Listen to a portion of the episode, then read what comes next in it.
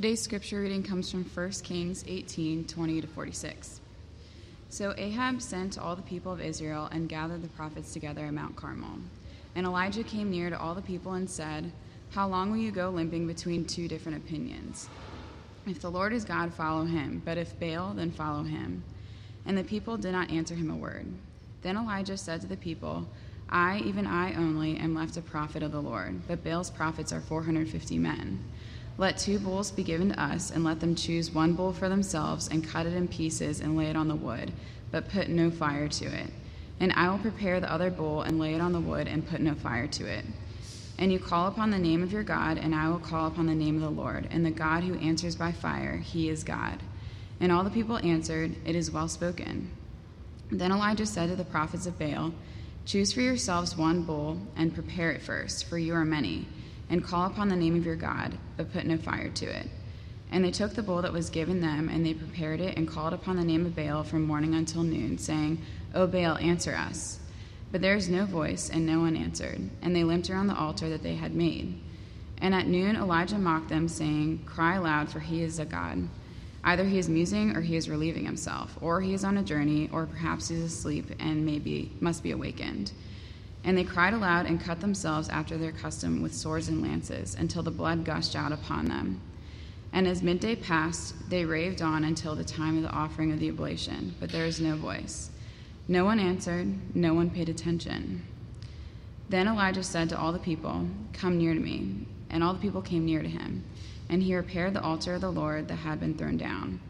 Elijah took twelve stones, according to the number of the tribes of the sons of Jacob, to whom the word of the Lord came, saying, Israel shall be your name. And with the stones he built an altar in the name of the Lord.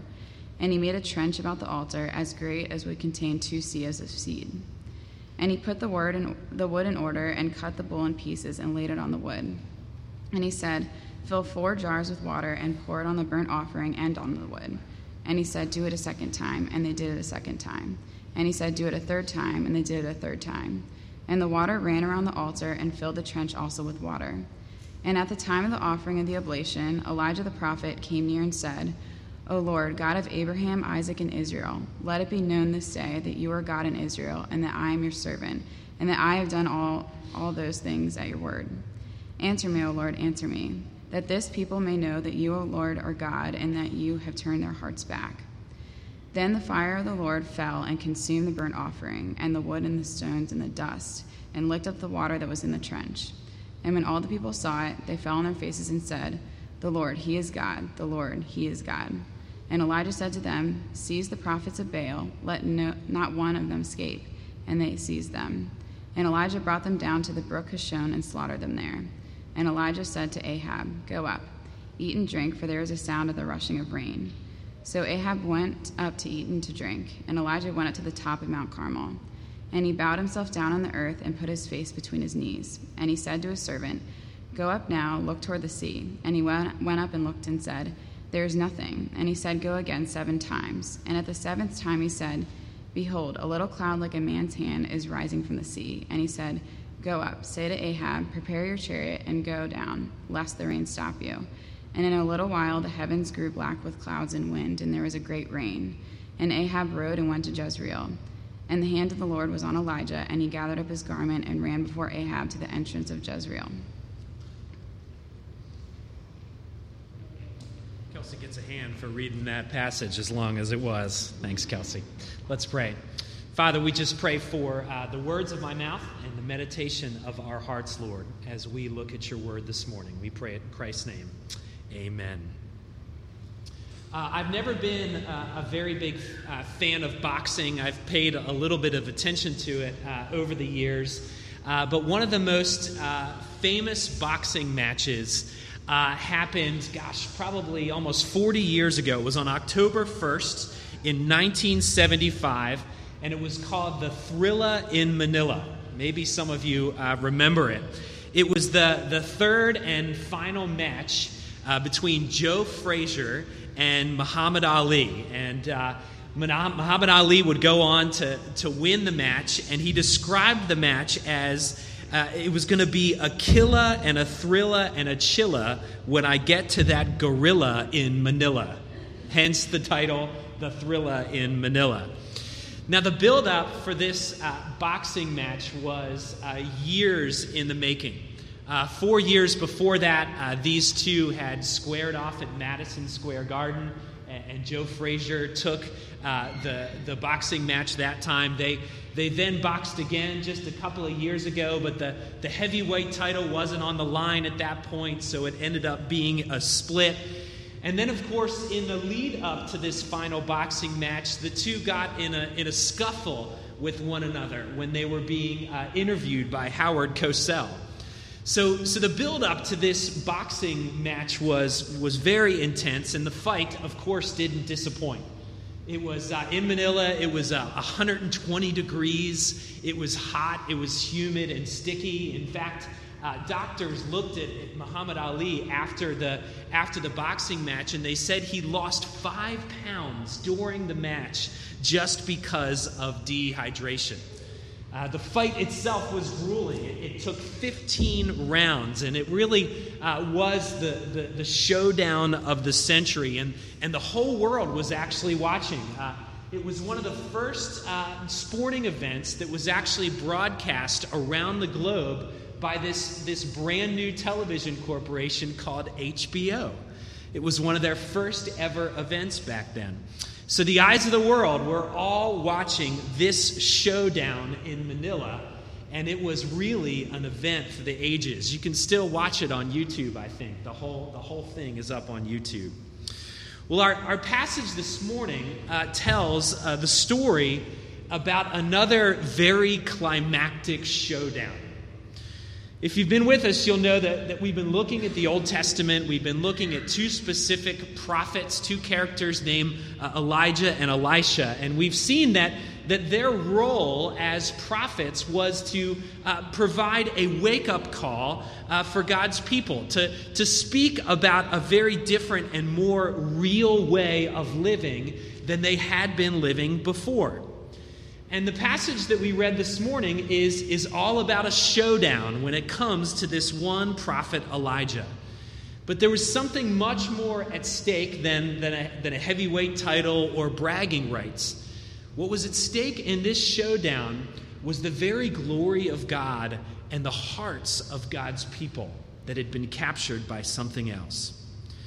So, in this showdown, in one corner, you have King Ahab and his wife Jezebel and, and all the prophets of Baal that they had introduced to the people. King Ahab, as we talked about before, King Ahab was, was Israel's king. Israel was God's unique people, but Ahab was known to be an incredibly wicked king. He and his wife introduced all the gods of the foreign nations, and, and they set up temples all throughout the nation, and, and the people largely ended up worshiping these false gods. And, and this was very hard because the very first and most elemental commandment that God's people had was to worship God and God alone. And yet they'd given themselves to all the gods of the foreign nations that were around them. They looked no different than anyone else. This god Baal was, was considered to be the, the fertility god. He was the god of life, the god of the storm. And many would worship him as this bringer of life. If we, if we worshiped Baal, then he would bring us life. So that's what you have in one corner of this showdown. And in the other corner, you have just one man. You have Elijah, God's man, God's prophet. And, and he said that as long as the nation persisted in worshiping Baal and these false gods, then there would be no rain. There would be no rain at all. And God was good on that promise. The passage tells us that for three and a half years, there was no rain at all in the nation. There was only drought, and, and the people were starving as a result of it. They were emaciated, and, and the scriptures tell us that the drought was so severe for such a long time that the people began to consider cannibalism just to, just to, just to address their hunger.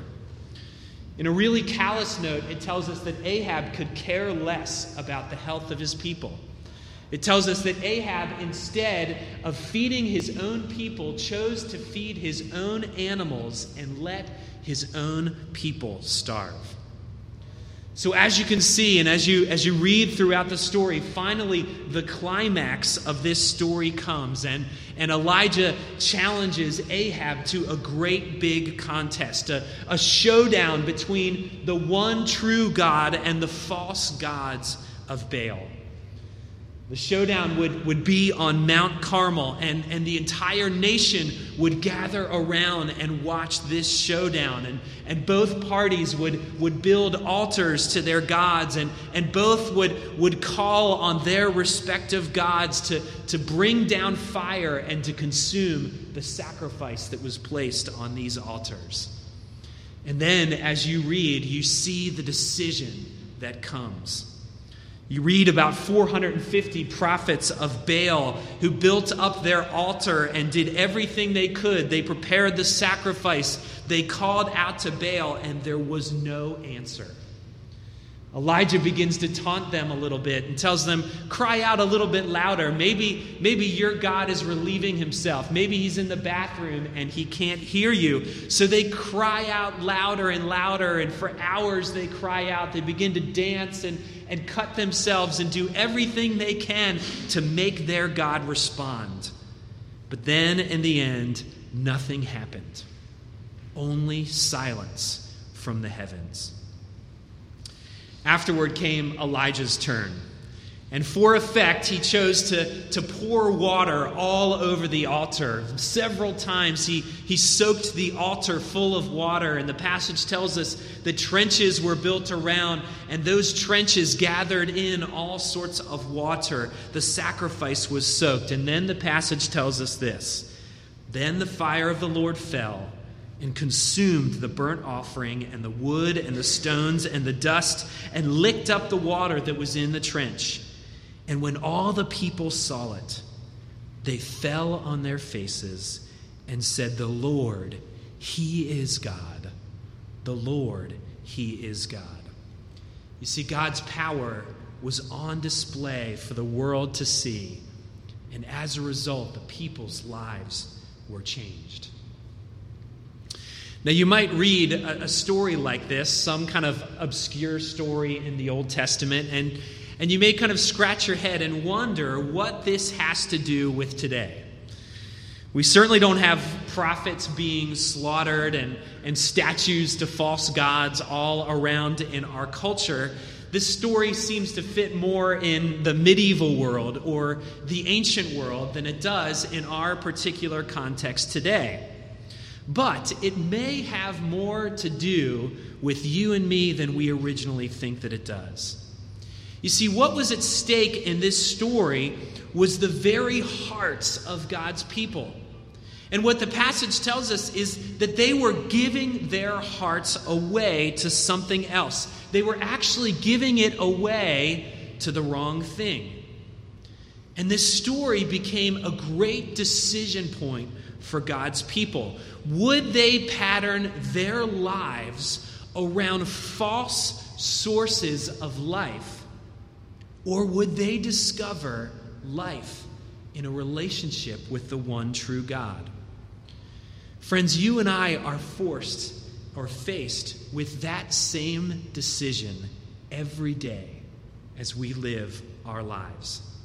In one corner, we have the world's definition of what life is all about.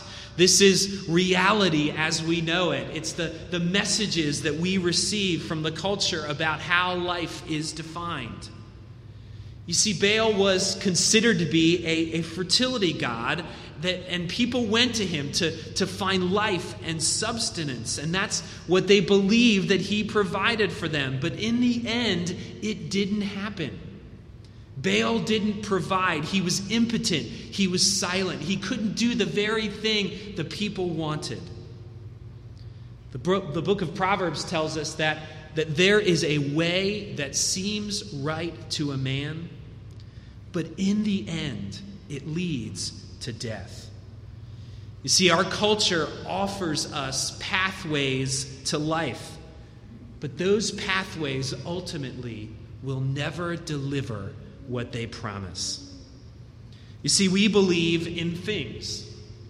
if we just amass enough stuff, or at least more stuff than our friends have, then we will find life. This is the, the dominant view that we see in a very materialistic and consumer culture that we live in. It's the air that we breathe.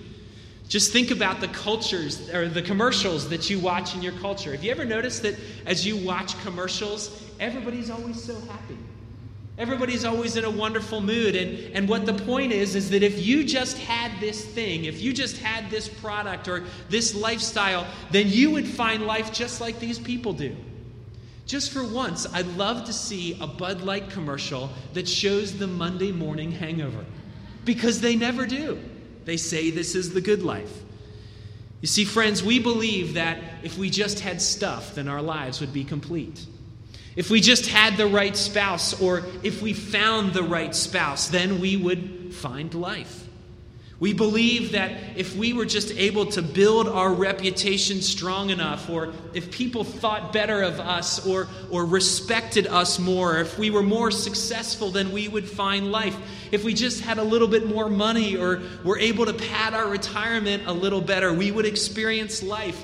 If we believed that our kids were just a little bit more well behaved and more grateful for all the things that we do for them, then we would find life. You see, you and I may not be praying to Baal to find life, but we certainly go to all these things to find life. But in the end, they never deliver. Jim Carrey, above all people, actor and comedian Jim Carrey once said this. He said, I think everyone should get rich and famous and do everything they ever dreamed of so that they can see that it is not the answer. You see, lust, desire, money, power, position, security, relationships. Friends, these are sources of life that are offered to us daily, but they will never deliver. They are as good as delivering life to us as if we would just pray to a rock or a stone idol. So, in the other corner, what is offered to us is God Himself. He offers a different, a, a more real sense of reality and life because He alone is the ultimate source of life. You see, right after this, this climactic event on Mount Carmel, Elijah ran to the mountaintop and he prayed for rain. It tells us that, that seven times he prayed for rain, and then finally he saw on the, the horizon a cloud full of rain. It had been three and a half years of drought and, and starvation and death, but now life was about to arrive at the hands of God. Friends, Jesus, who is God in the flesh, said this He said, The thief comes only to steal and destroy. I came that they may have life and have it abundantly. Friends, this is what life is. This is life abundant. This is life overflowing. This is life fuller and more richer and real than we could ever experience it otherwise. So, just like in Elijah's day, there is a decision point. At the very beginning of the narrative, Elijah says, How long will you go limping between two different opinions? If the Lord is God, follow him. If not, Baal, then follow him. Friends, you and I are presented with the same decision every day. Will we seek to find life in God or will we seek to find it in other sources? The word limping here means to, to kind of be lame or to limp between two different positions or to waver from one source of life to another. I imagine times where I'm at, out shopping and I, I think I ought to buy something and I, I go and pick it up and put it in my cart and then I decide not to buy it. So I go back and put it on the shelf and I go back and forth several times wavering on my decision. That's exactly what Elijah is saying here. He's telling us to stop wavering. He's saying there's no middle ground, there's no both and between one source of life and another. It is either this or that. So, in faith, cling to God as the only source of true life. You know, as you look back on this passage through the lens of the gospel, what you discover is this is really a tale of, of two different mountains. You see, on Mount Carmel, God or Elijah made a sacrifice to the one true God, and, and his power was on display in the form and, and, and life came in the form of rain in the sky. And there had to be great celebration because there was finally life and rain after three years of drought and death. Fast forward hundreds and hundreds of years, and a similar thing would happen on another mountain on Mount Calvary. This sacrifice on Mount Calvary was, was not a bull, it was not a lamb. The sacrifice was God Himself in the person of Jesus Christ. You see, our sin needed to be paid for. Our debt needed to be taken care of, so God Himself became the sacrifice. He allowed Himself to be consumed. And through his sacrifice, you and I can be given life. Just as the thunder cloud, the thundercloud brought life in the story of Elijah, the thundercloud of God's wrath descended on Jesus Christ himself. And because of that, it brought us life. Where all that we had known was death and drought, life comes to us in the abundance of Jesus Christ. So, friends, stop wavering. Stop limp, limping between rival messages about where we are supposed to find life and instead embrace Christ. Run to Him as the only true source of life. And sometimes what this means for us is a stripping away Sometimes God needs to strip away the things that we give ourselves to. But, friends, it can be a glorious undressing because only then can we find life, find abundant life, find life that is overflowing. Let's pray.